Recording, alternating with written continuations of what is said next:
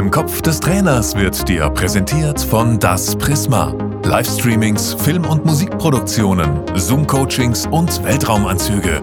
w w w punkt das Prisma punkt d e. Hallo und herzlich willkommen zu einer neuen Ausgabe von Im Kopf des Trainers. Er war Jugendtrainer und Ausbildungsleiter und Co-Trainer der Profimannschaft beim Schweizer Rekordmeister Grasshoppers Club Zürich. Er ist UEFA A-Lizenzinhaber, Buchautor und Live-Kinetik und Functional Fitness Trainer. Mit seinem YouTube-Kanal dein fußballtrainer punkt d e hat er bereits Millionen von Klicks generiert. Aktuell hat er einen Job am außergewöhnlichsten Ort, zu dem wir mit Im Kopf des Trainers jemals geschaltet haben.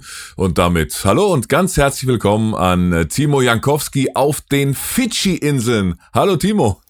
Hallo Stefan oder Bulla, wie die Leute hier in Fidschi sagen. Ja, wie viel Landessprache kannst du denn schon? Ja, so, die, so ein paar Fußballbegriffe kann ich. Ja, wie es meistens dann so ist in der, in der Fremdsprache. Ja, lernt man manchmal auch die, die Dinge, die man vielleicht nicht gleich lernen sollte. Ja, aber so ein paar, so ein paar Coaching-Vokabeln, die, die, die habe ich schon drauf. Natürlich lernt man, wenn man in einem neuen Land ist, erstmal die Fußballerbegriffe oder wahrscheinlich ein paar Schimpfwörter, wie wir das äh, in Deutschland oder in der Schweiz ja Ausländern auch erstmal beibringen würden, auf dem Fußballplatz sich auch verbal durchzusetzen. Aber wenn wir in deinem Land sind, was ist das Ungewöhnlichste, was du in Sachen Land und Leute in Fidschi bisher erlebt hast? Ja, ich glaube, das ist das äh, Nationalgetränk, das die hier haben, das, das nennt sich ähm, Kava. Und das sieht so ein bisschen aus wie Abwasser, wenn man einen dreckigen Boden gewischt hat. Und das gibt's dann in so einer, in einer Kokosnussschale. Und das hat so eine, eine leichte eine narkotische Wirkung. Ja, das war jetzt so mit das Ungewöhnlichste. Ja, und der, der Geschmack ist auch nicht der allerfeinste, aber das Gute ist, nach äh, ein, zwei äh, Kokosnussschalen wird dann die Zunge betäubt. Und dann geht das Zeug ein bisschen besser runter. Okay. Der Verband scheint aber ja mega ambitionierte Ziele zu haben. Wenn man einen Ausländer vom anderen Ende der Welt holt, will man wohl doch große Ziele erreichen, oder? Wie, wie sind die Ziele? Was äh, wurde dir mit auf den Weg gegeben als technischer Direktor? Ozeanien kriegt ab zwanzig sechsundzwanzig eins Komma fünf Startplätze. Also das heißt, der Gewinner von der W M-Quali in Ozeanien, der ist sicher fix dabei bei der W M.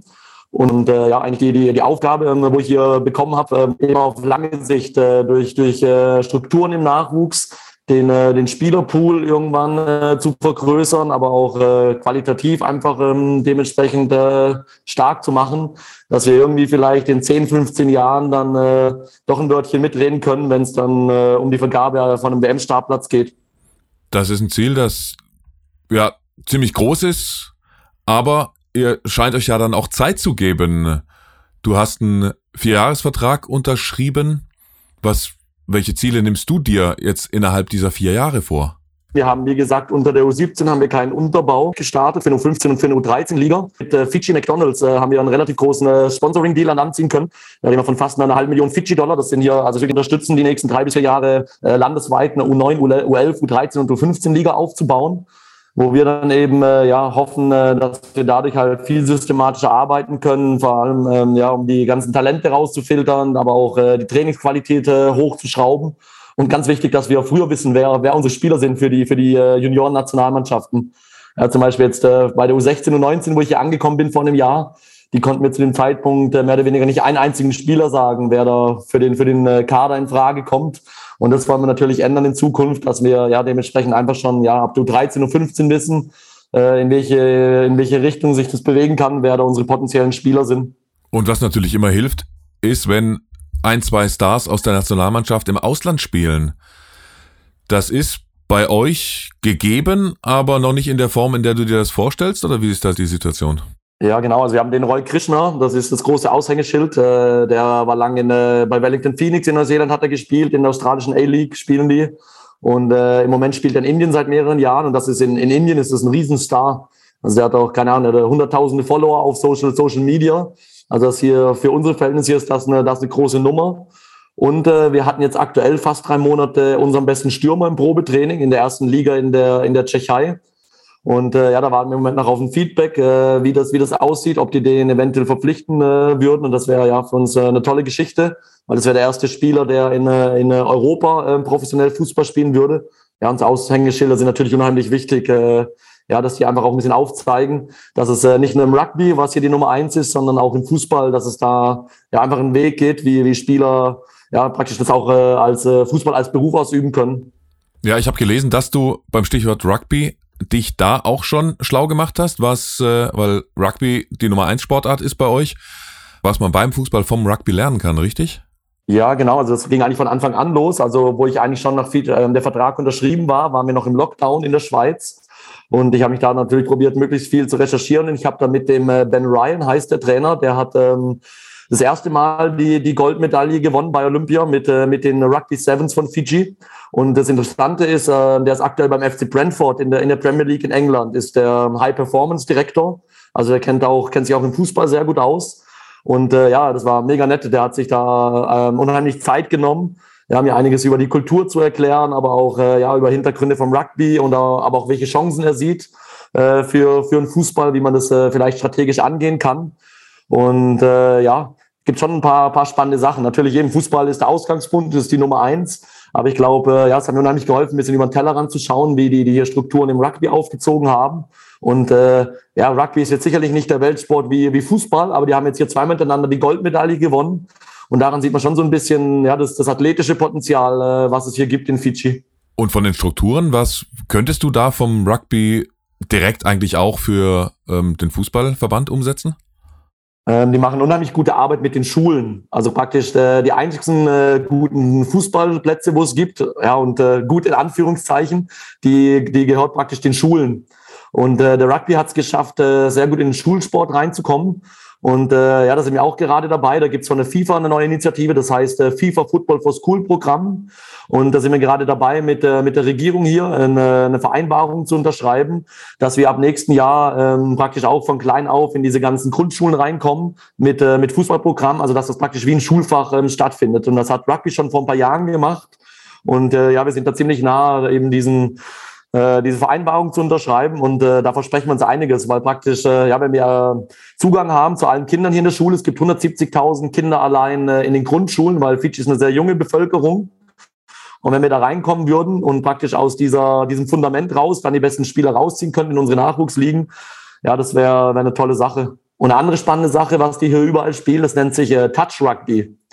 Also in jedes Dorf, wo man geht, spielen die Kinder, weil die haben ja auch keinen Rugbyball, dann nehmen die eine Wasserflasche, füllen da ein bisschen Wasser rein, das ist dann der Rugbyball und die spielen Touch Rugby. Und das ist ja unheimlich spannend, wenn man da zuschaut und äh, auch wenn man sich die Frage stellt, zum Beispiel, äh, wer könnte Messi fangen in einem Fangspiel oder wer könnte Neymar fangen? Also ohne es zu wissen, aber ich glaube, man kann sich ein bisschen ausmalen, dass äh, eine Qualität in einem Fangspiel, wo auch noch ein Ball mit dabei ist oder in, der, in dem Fall halt eine Flasche, wo der Rugbyball sein soll, dass das ja ein paar unheimlich spannende Ansätze hat, auch äh, fürs, fürs Fußball, ja, an äh, Schnelligkeit, Koordination, aber auch so, ja, so ein bisschen das äh, ganze, ganze Raumaufteilung und äh, kognitive Bereich. Also dieses, dieses Touch-Rugby finde ich unheimlich spannend, so auch als, äh, praktisch als Tool, um äh, Talente zu, zu identifizieren. Und wenn du den kognitiven Bereich ansprichst, äh, du bist Live-Kinetik-Trainer. Was war so die erste Übung, die du mit deinen Spielern auf den Fidschi-Inseln durchgeführt hast, von der sie wahrscheinlich noch nie irgendwie was gehört haben, weil teilweise ja nicht mal in in Deutschland oder in der Schweiz im Amateurbereich ähm, auch über den Tellerrand hinausgeschaut wird? Ja, genau. Das habe ich schon vor, das einige Jahre her, wo das, wo das ganz frisch aufkam, hat mich das interessiert. Ich fand das unheimlich spannend.